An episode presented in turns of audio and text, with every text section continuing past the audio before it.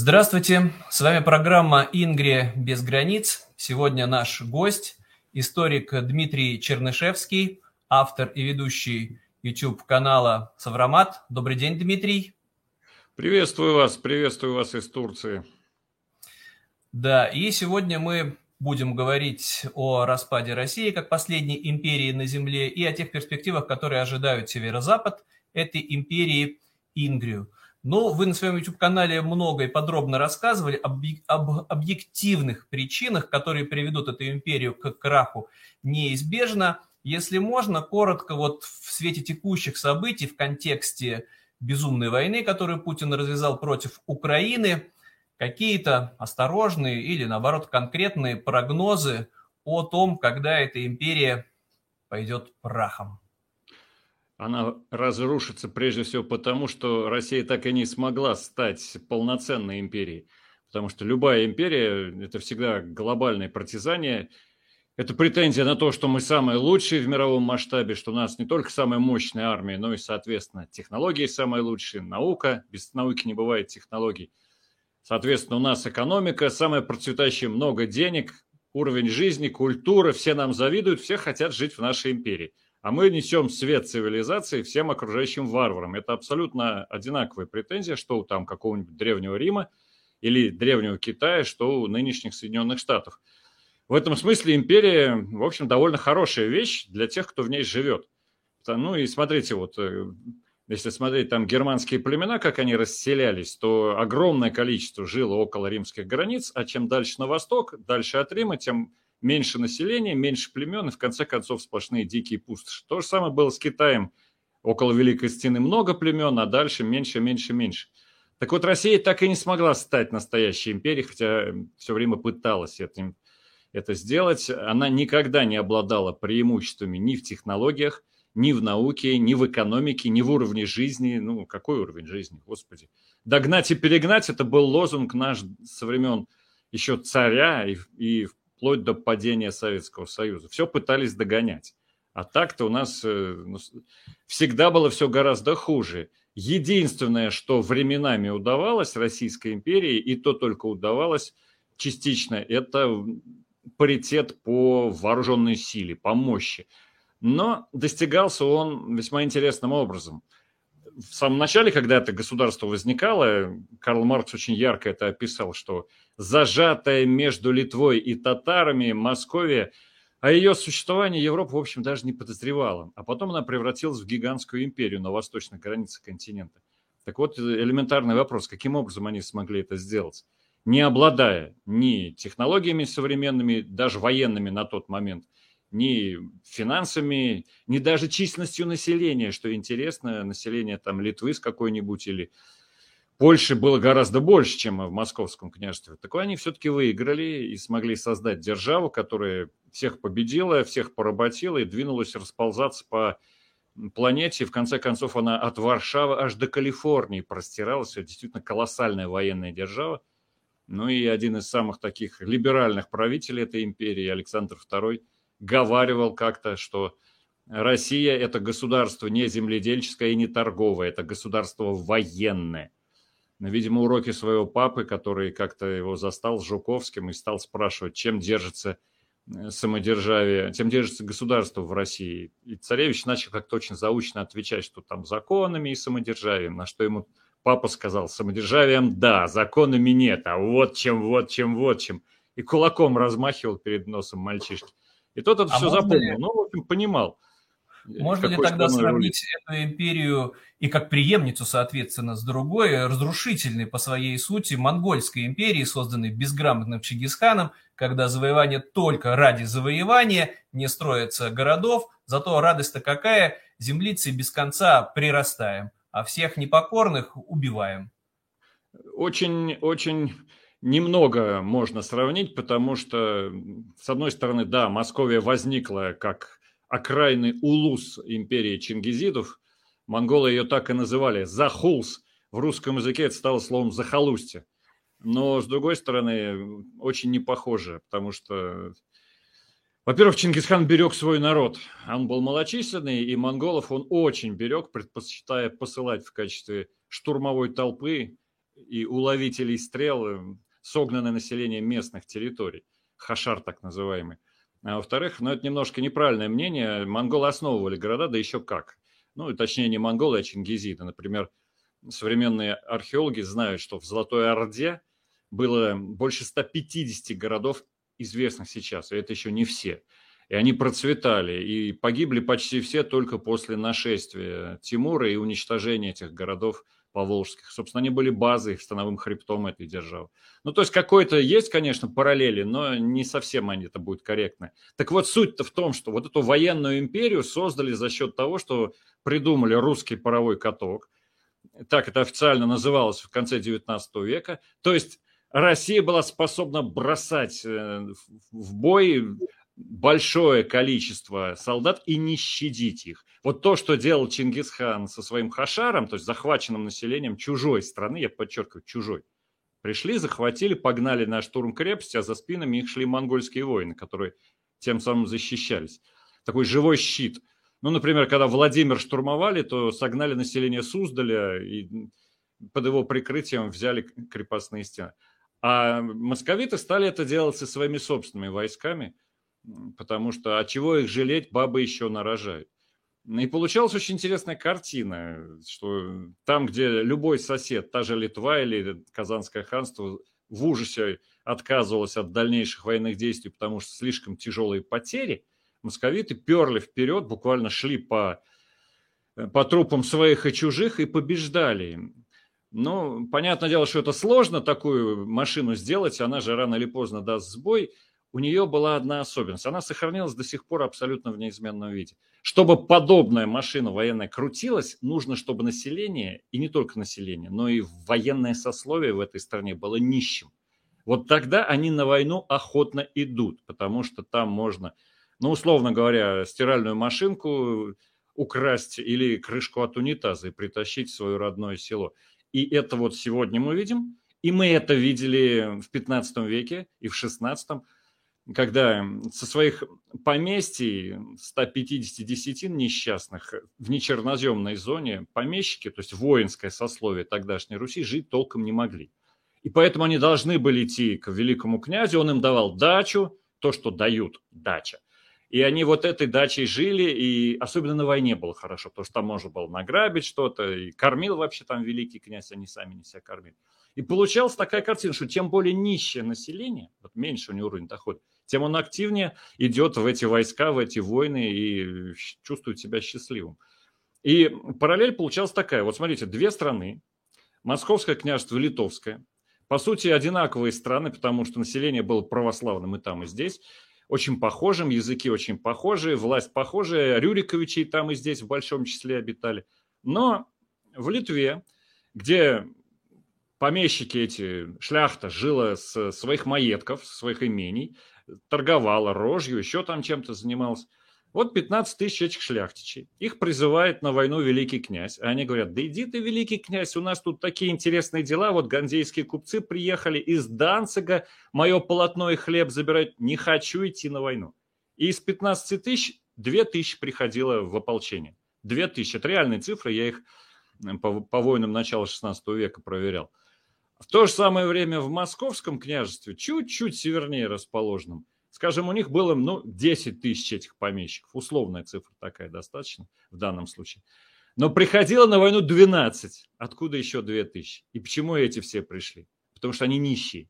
И без войны им совсем тяжело. А тут они вдруг награбят чего-нибудь. Князь отличит, дачу большую даст. И еще две тысячи охочих людей, которые просто хотят тоже участвовать. Картинка очень знакомая нам сегодня. Когда попытались собрать принудительно людей на войну, народ начал разбегаться. Как только стали платить, обещать большие деньги, очереди в военкоматы, сто пятьдесят тысяч они сейчас набрали очень легко, даже больше, а больше они не могут переварить через свои тренировочные центры, поэтому, в принципе, проблем нет. Платить деньги, народ пойдет. Вот. И это было в две тысячи двадцать третьем году, это же было в тысяча четыреста девяносто третьем. В этом система не меняется. Ну и вот этот каток покатился. Так дело в том, что сейчас этот каток перестал работать, понимаете? Вот пока у нас были войны, где человеческий ресурс, это был главный военный ресурс, страна могла держаться этой военной империи, давить всех, побеждать. Ну, просто напомню, может быть, люди не, не знают таких подробностей, что Петр Первый, чтобы победить Швецию, в Швеции было три миллиона населения, из них миллион только в Швеции, а два – это в Прибалтике. Ну, соответственно, какие у них там войска были? Он, имея пятнадцать миллионов населения в России, создал двести двадцатитысячную армию.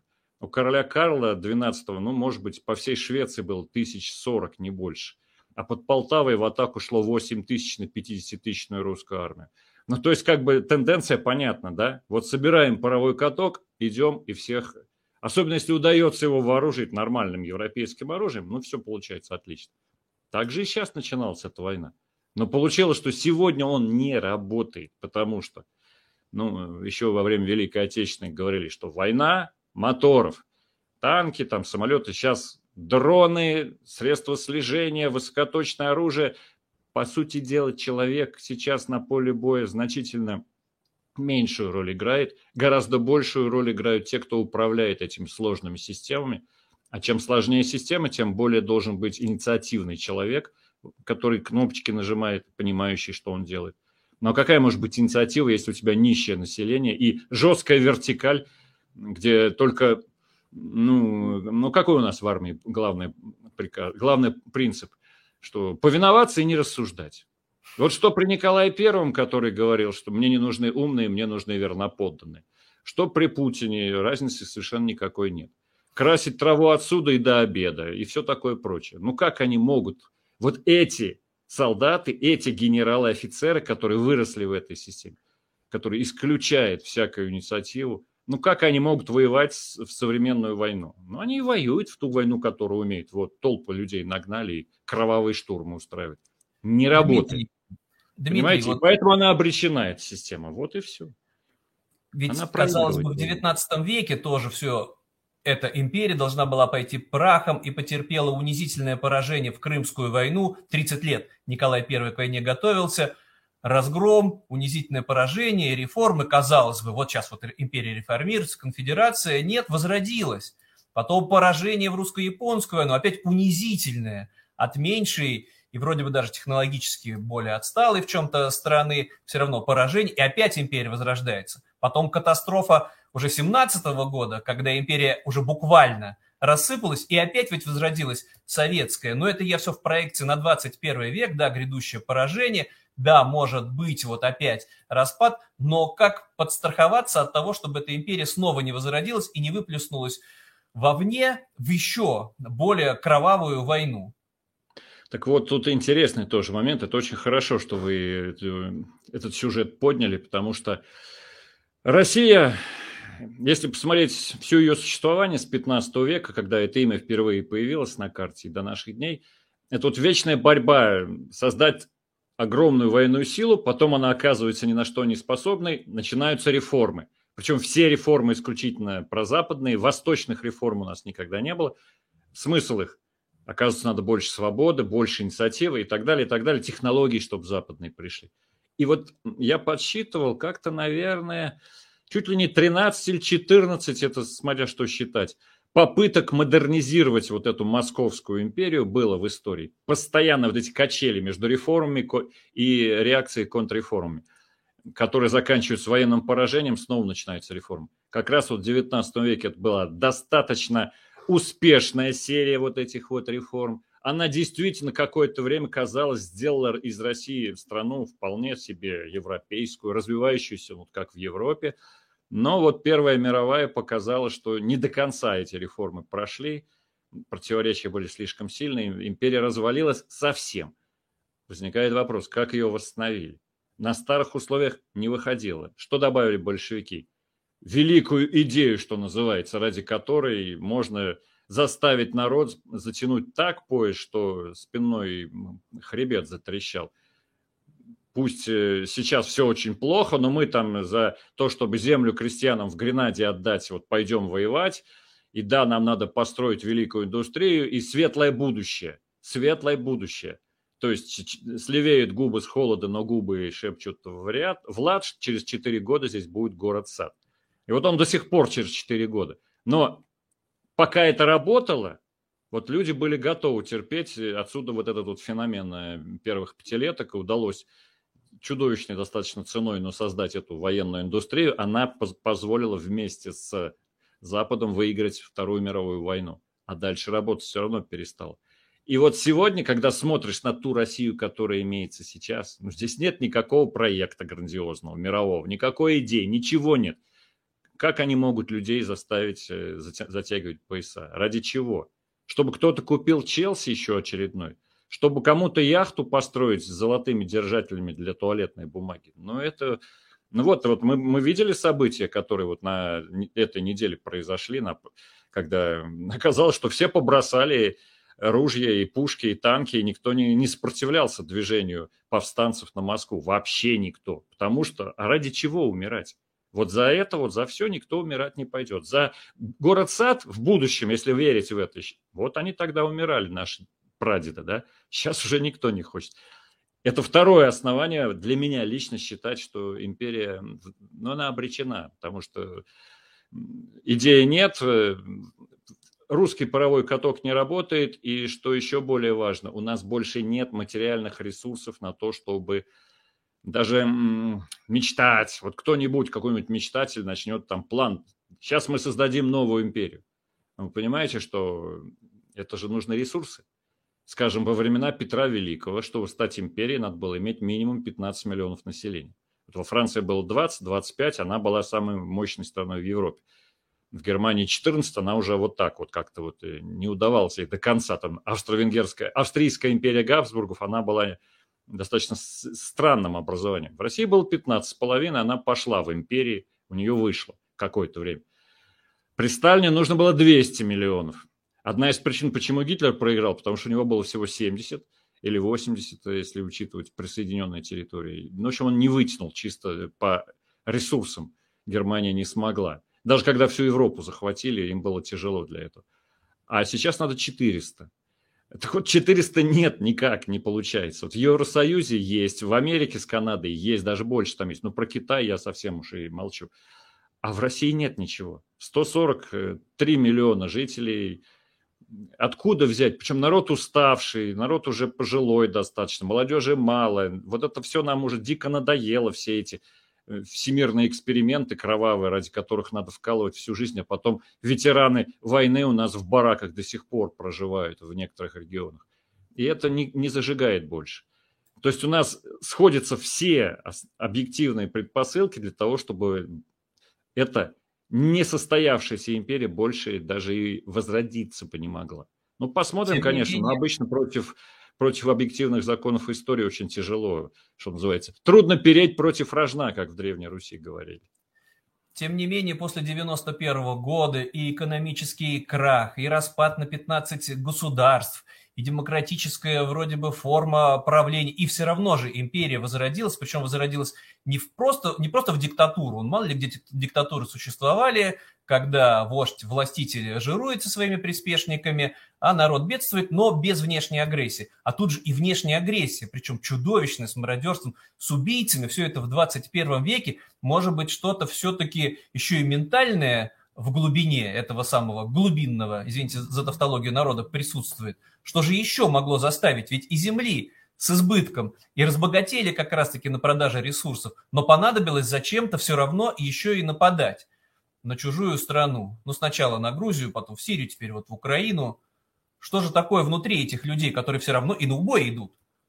Конечно. Здесь, опять-таки, две, две причины сошлись. И ментальная, совершенно верно. У нас не было пережито крушение Советского Союза как освобождение, как шанс для новой жизни. Наоборот, у нас вот эта вот ностальгия осталась об СССР, как о том, что вот это все... зря разрушили, что это катастрофа, что вот олигархи жируют, а мы тут влачим бедное существование. Это реально очень большая такая травма психологическая. Она вылилась в комплекс неполноценности и желания реванша, которое вот сейчас, как мы видим, активно эксплуатируется. Но и еще и материальное вполне основание. потому что СССР был большой, республик много распавшихся, но только Россия вот в такую форму впала. Материальное основание очень простое. Это углеводороды, это труба, на которой, собственно, и село это наше государство, получив абсолютную, по сути дела, независимость от населения и от того, что называется экономикой. То есть экономика – это по-гречески домохозяйство, а в современной жизни это то, что труд населения страны создает. Так и налоги с нее, которые идут на государство. В России получилось так, что есть труба, не нужно население, и экономика не нужна. Ну, я помню, был такой вполне серьезный разговор в начале двухтысячных, что надо вообще все налоги отменить в России. А зачем? Вот труба есть, огромные доходы оттуда идут. А тут это все собирать, это больше тратишь на налоговую полицию, тогда была полиция, и всякие вот эти вот судебные издержки и прочее. Не стоит овчинка выделки. Ну, этого делать не стали, все-таки порядка для...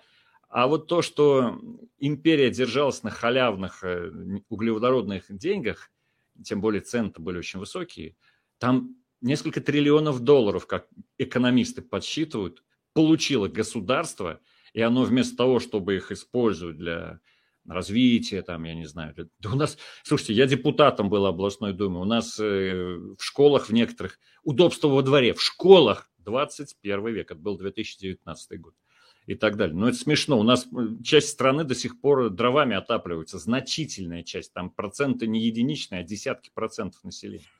Нет, мы это, во-первых, разворовали, во-вторых, пошло все это вот на военную авантюру, которая оказалась тоже вся разворованной, потому что в армии ничего, ничего нет, только парадные эти танки.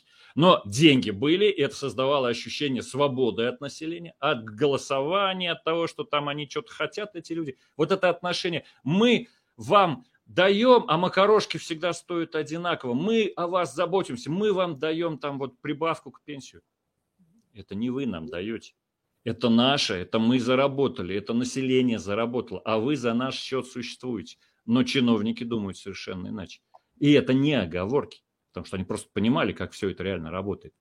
Ну и вот это вот сочетание этих двух факторов, ресурсы есть, независимость власти от общества практически полная, и вот эта ностальгия, отчасти она вызывалась тем, что переход к новому, к новой жизни для большинства ведь населения очень тяжелым оказался. Немногие обогатились и стали жить лучше, а очень многие стали жить хуже, и поэтому с тоской вспоминали минувшие дни, передавали это своим детям, и вот выросли поколения, которые не помнили СССР, но тоску родителей помнили. И сейчас вот встречаешь эту молодежь, которая с восторгом, сейчас не знаю, вот до войны это было, с восторгом про СССР говорил им, а я-то тогда жил, прекрасно все это помню, все, это, все эти очереди за жидкой-жидкой сметаной в шесть утра, отвратительное масло, поезда за апельсинами, за колбасой в Москву и так далее. Ну, короче, не, не мне вам рассказывать. И вот эта гремучая смесь. И когда получилось так, что для властей оказалось нужно эксплуатировать ностальгию по Союзу, и по имперскому этому величию. Да, мы живем плохо, но пускай наши соседи еще хуже будут жить. И вот она пошло. И мы увидели эту страшную войну, абсолютно бессмысленную. И, на мой взгляд, более даже страшным было то, что в России очень уж большой процент населения поддержал эту войну. Я не склонен верить вот этим всем официальным цифрам, это, конечно, полная ерунда, но то, что там десятки процентов, большие десятки населения реально было за войну, но это вполне очевидный факт.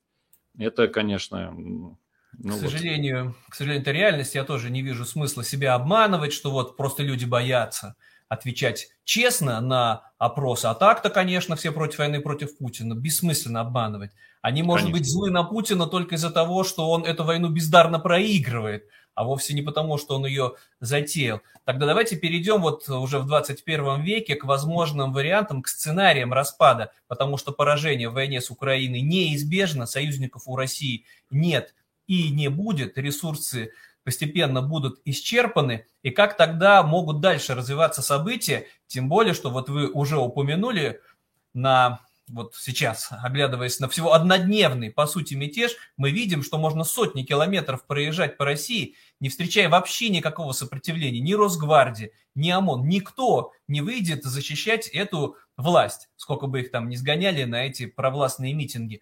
Какие вот вы видите варианты развития событий, которые приведут действительно к объективному распаду, по примеру, или Советского Союза, или Российской империи, и ну, прогнозы, соответственно, какие-то по срокам?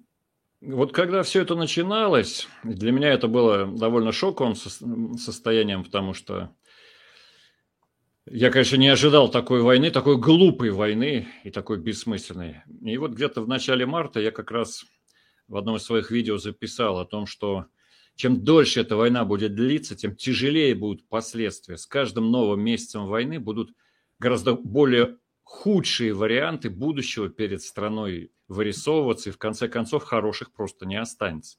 Если бы она закончилась в апреле прошлого года, вот эти стамбульские переговоры, то, скорее всего, Путин мог бы даже себя победителем объявить. Там были вполне приличные для него условия. Украина от многого готова была отказаться, как сейчас становится известно. Но сейчас, сейчас никаких приличных для режима условий больше быть не может, и их не будет.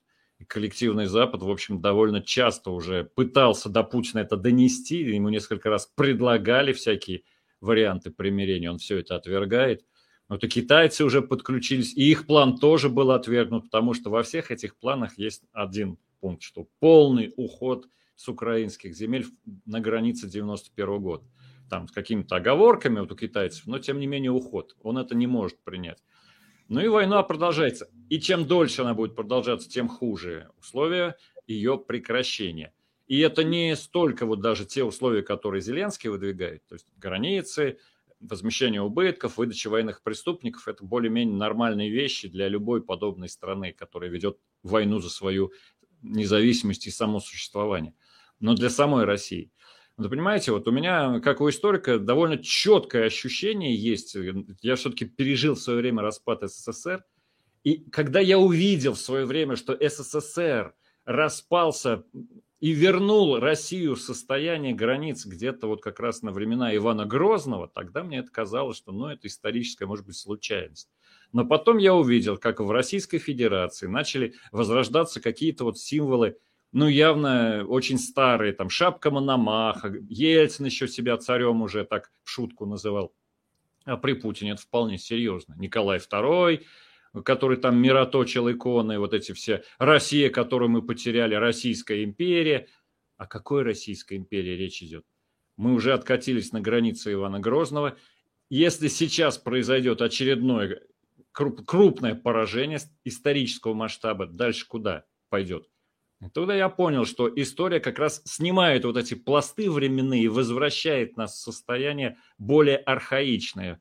В ге- геополитическом плане-то уж точно. Ну и, соответственно, от границы Ивана Грозного дальше это куда? Это распад, это отделение Поволжья, Казани, Сибири, вот всех тех территорий, которые были завоеваны при Грозном царе и положили, собственно, начало этой империи или недоимперии народного горя, потому что цена ее всегда была чудовищна, прежде всего, для самого русского народа. Ну, из кого черпать этих солдат, которых можно бросать безжалостно в бой, бабы еще нарожают? Это вот из русских, а потом из всех, кого они подчиняли себе. Так вот, перспектива распада, скорее всего, и пойдет по границам старым, историческим, потому что там есть культурные пласты, основания ментальные для народов. Восстанавливая свою самобытность, они начинают оглядываться, а где наши земли, где не наши. И вот это ведет туда, в прошлое, во времена далекие, когда была и Казань независимая, и Новгород был независимым еще и так далее. В общем, чем дольше будет идти война, тем больше будет шанс, что Российская Федерация, как вот эта вот последняя стадия проекта, начатого еще при Иване Третьем, вот этой Московской империи народного горя, она просто закончит свое существование. И возможно, что дойдет и до полной дезинтеграции. Тогда мы увидим и независимый север русский, с центром, естественно, в Петербурге, потому что других там нету. И отделение в Поволжье не только национальных республик, но, скорее всего, вообще всего Поволжья. Потому что я не понимаю, зачем нам Москва? Вот честно, как бывший областной депутат два раза, я просто не понимаю. Вот она зачем, федерация? Раньше она нас защищала, типа безопасность там. Сейчас я прекрасно понимаю, что она отбирает все деньги, часть в виде прямых и косвенных налогов и прочего, а другую часть, которую она вроде бы не отбирает, но там есть соглашение с Министерством финансов Российской Федерации, подписанное каждым регионом, где строжайшим образом прописано, куда регион должен потратить собранные им самим деньги и полученные потом обратно через центр. И там шаг вправо, шаг влево, сразу расстрел. То есть лишение дотации из федерального центра. И мы как-то вот сидели с одним из моих коллег, подсчитывали, а сколько же мы, вот, областные депутаты, можем сами по своей воле, вот, ну, собрались, решили, вот, бюджет делить. И вышло, что там сто миллиардов был бюджет Саратовской области, три миллиарда могут депутаты и губернатор сами по своей воле куда-то растолкать. три процента. Вот это вот реальная финансовая подоплека нынешнего государства. Это хуже, чем колонии в Африке, когда европейцы поработили Африку. То есть в этом смысле и для русских регионов распад государства будет огромным облегчением. Если этот распад будет вполне как бы такой, ну, без войн, без этих вот, вот границ таможенных и прочего, а более-менее по-цивилизованному сумеет общество построить, ну, тогда будет лучше, всем будет легче. Но, как я говорю, что главное не сколько будет государств, а какие они будут, какие они внутри будут, как там себя будут люди чувствовать. Это будет важнее гораздо. Ну и, соответственно, вот мой прогноз такой, что если это все пойдет по самому плохому для страны варианту, а оно так и идет, и мы видим, что Путин вцепился в это свой стол и стул и не отдает их, хотя у него уже руки трясутся, то чем больше он будет сопротивляться, тем хуже будут последствия, вплоть до полного распада государства, завершения этого исторического проекта «Московия-Россия» и возврата к ситуации, которая была до этого проекта, то есть независимые Татария, Башкирия, Север русский, Поволжье, Урал, Уральская республика всегда была популярна, там Дон, Кубань, естественно, Кавказ отделяет, Сибирь тоже. Вот и все. Вот вам и будет будущее, будущая картина политическая лет так через десять-пятнадцать, если так все и покатится по этой колее. Ну, конечно, это такое крайнее немножко представление, но оно перестало быть ненаучной фантастикой, понимаете? Особенно вот на фоне этого мятежа Пригожина, который показал, что власти-то, в общем-то, нету. Что любая банда хорошо вооруженная может полстраны пройти за день и Москве угрожать. Так а в чем проблема-то? Мало того, что они нас всех лишили всякого самостоятельного существования, когда там московские чиновники определяют, как нам благоустраивать наши города. Вот тут вот такой парк, тут вот такого не надо делать. Слушайте, да как идите лесом, мы без вас разберемся. Вот у нас в Саратове так было, я, это, я тогда сам возмущался, что прислали каких-то московских дураков, которые нам начали рисовать, как мы тут должны свои улицы делать. И это повсеместно идет. Так еще и, видите, как выходит, что а смысла никакого нету. Не во... С точки зрения обороны, безопасности, именно центральная власть привела к тому, что мы воюем. А зачем? Ну зачем в Саратове посылать детей на войну против Украины? Что нам сделала Украина? Зачем это башкирам? Зачем это якутам? Бурятам, которых много полегло, или тувинцам? Они даже, можете, не знают, с какого, собственно говоря, интереса такого пришлось им на Украину-то ехать, а погибают там. И вот это может очень быстро привести к тому, что ничего не останется от этого единого государства, утратившего смысл своего существования. Понимаете, у страны должен быть смысл. Забота о гражданах, проекты развития, о том, что вместе гораздо лучше. Но это должен каждый ощущать. А не так, что нам эту вот всю сказку рассказывают про то, как хорошо быть единой Россией. А на самом деле это оборачивается огромными налогами, чудовищным угнетением и бессмысленными жертвами на какой-то войне, которая никому вообще не нужна. Тогда начинают спрашивать, зачем нам все это? Дмитрий, ну давайте тогда завершать на оптимистической ноте, что мы ждем, что эта империя распадется бескровно, что обретет независимость и Саратов, и мой родной Петербург, пусть в рамках небольших, не гигантских регионов, по границам существующим субъектов, да, федерации, и дальше можно будет уже жить, занимаясь в своих регионах благополучием, да, ростом благосостояния, без этого безумного империализма и без Москвы. Вы конечно, согласны? Конечно согласен. Я же вам говорю, что смысл от центральной власти я не усматриваю сейчас ни в чем. Его нет. Если бы удалось вот действительно мирно, без вот этого всего, сейчас мы тут границы наставим, будем воевать, будем делить земли, чтобы вот этого только не было, потому что это менять шило на мыло, что называется. А если по-человечески разделиться, то легче стало бы всем и очень сильно. И в данном случае Питер, который для меня абсолютно не чужой город, у меня там предки семьдесят пять лет прожили, и сам я там бывал, я даже не знаю сколько, раз двадцать, наверное, за свою жизнь. Безумно люблю этот город. Правда, последний визит оставил тягостное впечатление. Вот, ну вот, будет же легче намного и интереснее. А то, что границы вещи очень условные, ну, посмотрите на Европу, ну, какая граница? Ну, вот Бельгия с Голландией, там идет велосипедная дорожка, на ней линия проведена, тут написано Бельгия, а тут Голландия. Переехал линию, ты в другой стране. Кому это интересно? Спокойно езди, делай, что хочешь. Вот так бы жить. Было бы, конечно, здорово и гораздо полезнее для всех, для нас. Большое спасибо. С нами был Дмитрий Саврамат Чернышевский. Меня зовут Максим Кузахметов. На этом мы завершаем сегодняшний выпуск. До встречи через неделю. Пока-пока.